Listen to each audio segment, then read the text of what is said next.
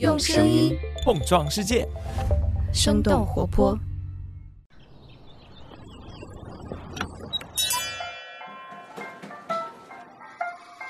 您的生动早咖啡好了，请慢用。嗨，早上好呀！今天是二零二二年的七月二十二号，星期五。这里是生动早咖啡，我是来自生动活泼的梦一，几条商业科技轻解读，和你打开全新的一天。当下反复的疫情和动荡的职场环境，让我们很多人不得不重新开始思考自己的职业生涯。但是不确定性也让人感到害怕，不敢轻易的迈出舒适区。那么我们为什么一定要走出舒适区？我们如何才能够走出舒适区，走进人生的下一个增长区呢？我们今天的轻解读就与此相关。那在这之前呢，我们先来关注几条简短的商业科技动态。首先来关注一下国内，七月二十一号，国家互联网信息办公室公布了对滴滴的网络安全审查结果。经过审查，滴滴违反了《网络安全法》《数据安全法》《个人信息保护法》，对滴滴处以人民币八十点二六亿元的罚款，对滴滴的董事长兼 CEO 程维、总裁柳青各处以人民币一百万元的罚款。随后，滴滴在官方微博回应称，将会接受处罚，同时积极配合监管，完成整改。下面把目光转向国外。这周四，特斯拉公布了第二季度的财报。这份财报显示，特斯拉二季度的营收约为一百七十亿美元，基本符合华尔街分析师的预期。然而，值得关注的是，特斯拉在二季度抛售了百分之七十五的比特币持仓，带来了大约十亿美元的收入。不过，特斯拉的毛利率却在这个季度出现了明显的下滑。但是，马斯克表示，尽管现在因为成本的原因，特斯拉汽车还在不断的涨价，但是他个人还是希望能够在某个时候把价格降低一点。下面再来关注一起针对苹果的集体诉讼。根据《华尔街日报》七月二十号的报道，面对顾客针对 MacBook 叠式键盘提出的集体诉讼，苹果公司同意支付五千万美元，每位原告最多可以获赔三百九十五美元。之前，包括加州在内的美国七个州消费者集体起诉了苹果，指控蝶式键盘存在设计缺陷。苹果否认了指控，不过与原告达成了和解协议。在法院批准和解协议之后，苹果将向七个州维修过蝶式键盘的客户支付赔偿金。蝶式键盘最早被应用在2015款 MacBook 之上，随后用于大部分 MacBook Air 和 MacBook Pro 的机型。2020年，苹果放弃了使用蝶式键盘的设计。最后来看一下 TikTok。七月二十号，研究机构 Data AI 发布了他们的最新研究，在今年的一季度，TikTok 用户平均每个月的使用时长首次超过了 YouTube，达到了二十三点六个小时，而 YouTube 这个数据是二十三点二小时。这份报告还指出，TikTok 今年第一季度月活跃用户超过了十五亿，在全球应用程序当中位列第五。另外，TikTok 应用内的消费在第一季度也达到了八点四亿美元，同比增长了百分之四十。那这部分的消费包括或粉丝购买虚拟礼物送给主播，以及主播为自己的视频来购买推广工具等等。以上就是值得你关注的几条商业科技动态，别走开，我们马上和你一起来聊一聊，我们该如何走出自己的舒适区。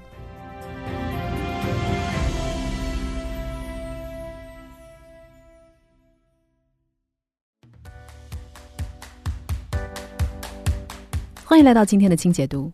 意想不到的事情或者是冲击，可能会打乱人们的日常习惯，把我们从舒适区唤醒，并且引导着人们去思考一些更加宏观的问题。比如说，什么才是最重要的？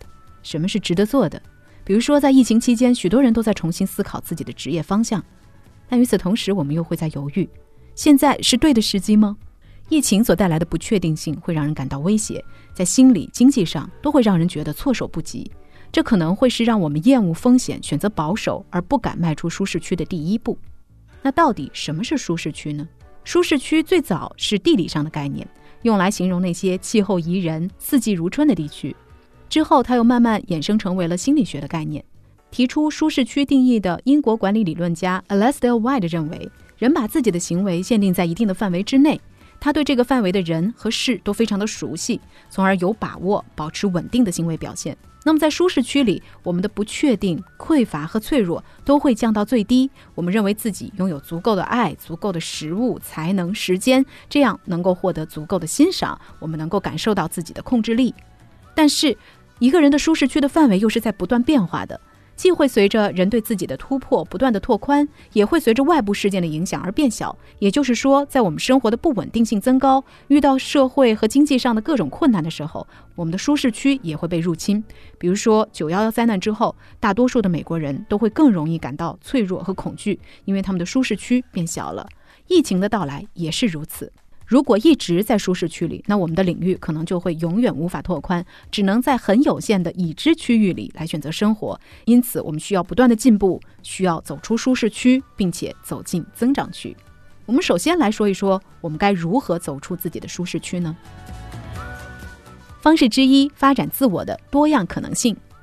一篇发表在《心理治疗整合期刊》上的论文写道：“自我的多样性和复杂性是我们适应复杂多变的现实社会的导航。”哈佛商业评论的文章认为，潜在的自我是我们对自己想要成为什么样的人的想象。一些想象可能是清晰的、丰满的，也有一些是模糊和朦胧的。有些是现实的，有的只是纯粹的幻想。那在这些想象当中，可能存在某一部分对我们来说是更有吸引力的。而当我们不知道未来会发生什么，或者说目前的职业道路受挫的时候，追求多样化的组合，而不是一意孤行，就显得非常有意义了。当然，我们也需要知道，就算是在前景比较好的时期，职业变化也从来不是一个完美的线性过程。大多数时候，人们的个人职业发展道路都是充满波折的探索之旅。所以，我们必须对一系列可能的自我去进行实验、探究和了解。方法之二：拥抱过渡时期。哈佛商业评论的文章指出，职业转变的一大标志是过渡时期的情感体验。这种体验是一种存在于过去和未来之间的体验。过去已经过去，未来却仍然不确定。这听起来并不是一个让人愉快的过程。正处于过渡时期的人可能会感到不受控制。迷失方向，在坚持和放手之间摇摆不定。但是我们换个角度来看，所谓令人焦虑的阶段，恰恰是旅程当中必不可少的一部分。它能够帮助你处理许多复杂的情绪、欲望和冲突，防止我们过于潦草的去做决定，反倒是错过了一些更好的选择。就好像美国作家比尔·布里奇斯在《转变》这本书中所写到的。在我们生活的转折点上，我们不需要戒备这一段一事无成的时期。在我们漫无目的的自处的过程当中，我们就已经在内心完成了重要的事情。神经学的研究表明，利用有限的时间去做内心的事情，可能比忙着进行自我提升更加有益。所以，花一段时间让自己休整是至关重要的。这段时间不仅可以为大脑来补充注意力和动力，也是我们维持认知的过程。这个过程能够帮助我们巩固记忆、整合知识、规划未来以及构建自我意识。方式之三：公开反省。在职业变化可能带来的困惑当中，很多人都希望通过内省产生各种洞察力。但是，伦敦商学院的教授赫米尼亚·伊瓦拉认为。独自反省是一种危险的习惯，它可能会让我们陷入自我纠结、自我消耗的白日梦中。所以，作为替代，我们可以将反省的场景带到别人面前，通过与志趣相投的人的交谈来获得洞见。他们可能会回应、会共情，甚至会质疑你的所思所想，但是他们也会分享自己的经历。同时，在和他们讲述你想做什么、你为什么想要改变的时候，这种公开的表达能够理清你的想法，并且通过公开承诺的方式推动你来前进，而不是拖延。如果你已经听到这里，可能已经了解了一些走出舒适区的方法。那接下来我们要做的就是，我们该如何走进增长区呢？实现增长的方法之一，当然并不意外，就是学习新技能。哈佛商业评论文章当中提到了一项在线调查。这项调查要求参与者来描述他们是如何应对新冠病毒危机的。结果显示，在两千名的受访者当中，有超过一半的人认为疫情让他们被迫开始学习新的技能，并且同时做出新的改变。目前突破职业生涯瓶颈最常见的途径就是深造、考证或者是做兼职，因为通过这些行为，我们可以同时培养知识、技能、资源还有人脉。所以在空闲时间，有些人会参加课程学习，有些人会选择当志愿者来充实自己，并且探索更多的可能性。工作认同这本书当中提到，大多数人会同时为几种可能性来工作，并且比较每一种可能性的优缺点。从而做出更适合自己的选择。所以，有一份本职工作之外的兼职，有的时候也是很重要的。它不仅仅能够帮助你解决实际的经济问题，还能够在你的本职工作出现危机的时候，增强你的应对能力。当然，不得不说，这种情况有的时候还是非常理想化的。当我们真正去做的时候，可能也会有一些问题。比如说，许多的公司都在收紧预算，更多的工作量会让员工没有时间去做兼职或者是学习等等。方法之二，认识陌生人。与陌生人的交谈可能是最直接进入增长区的方式了，因为社交需要接触，但社交在舒适区的封闭状态之下是很难展开的。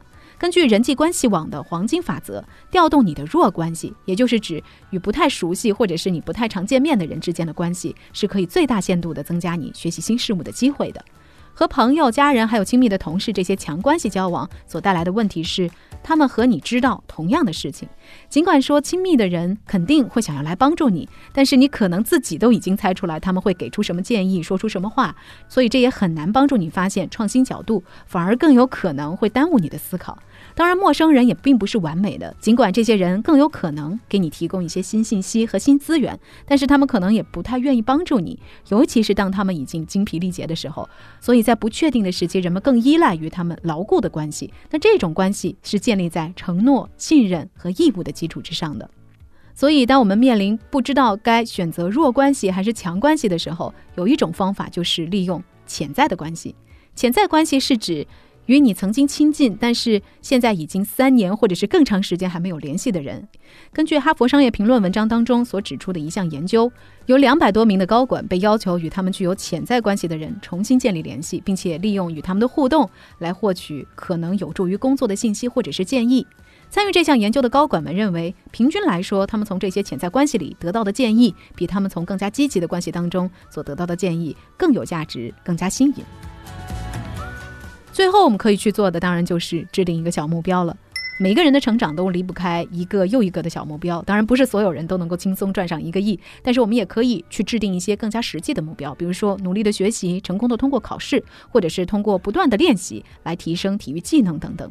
根据达特茅斯的研究，你如果想要定下一个合理的目标，那么你可以把这个目标写下来，然后通过一些方法来评估这个目标的可行性。一个好的目标可以是一个可定义的终点，同时也需要有一个清晰的截止时间。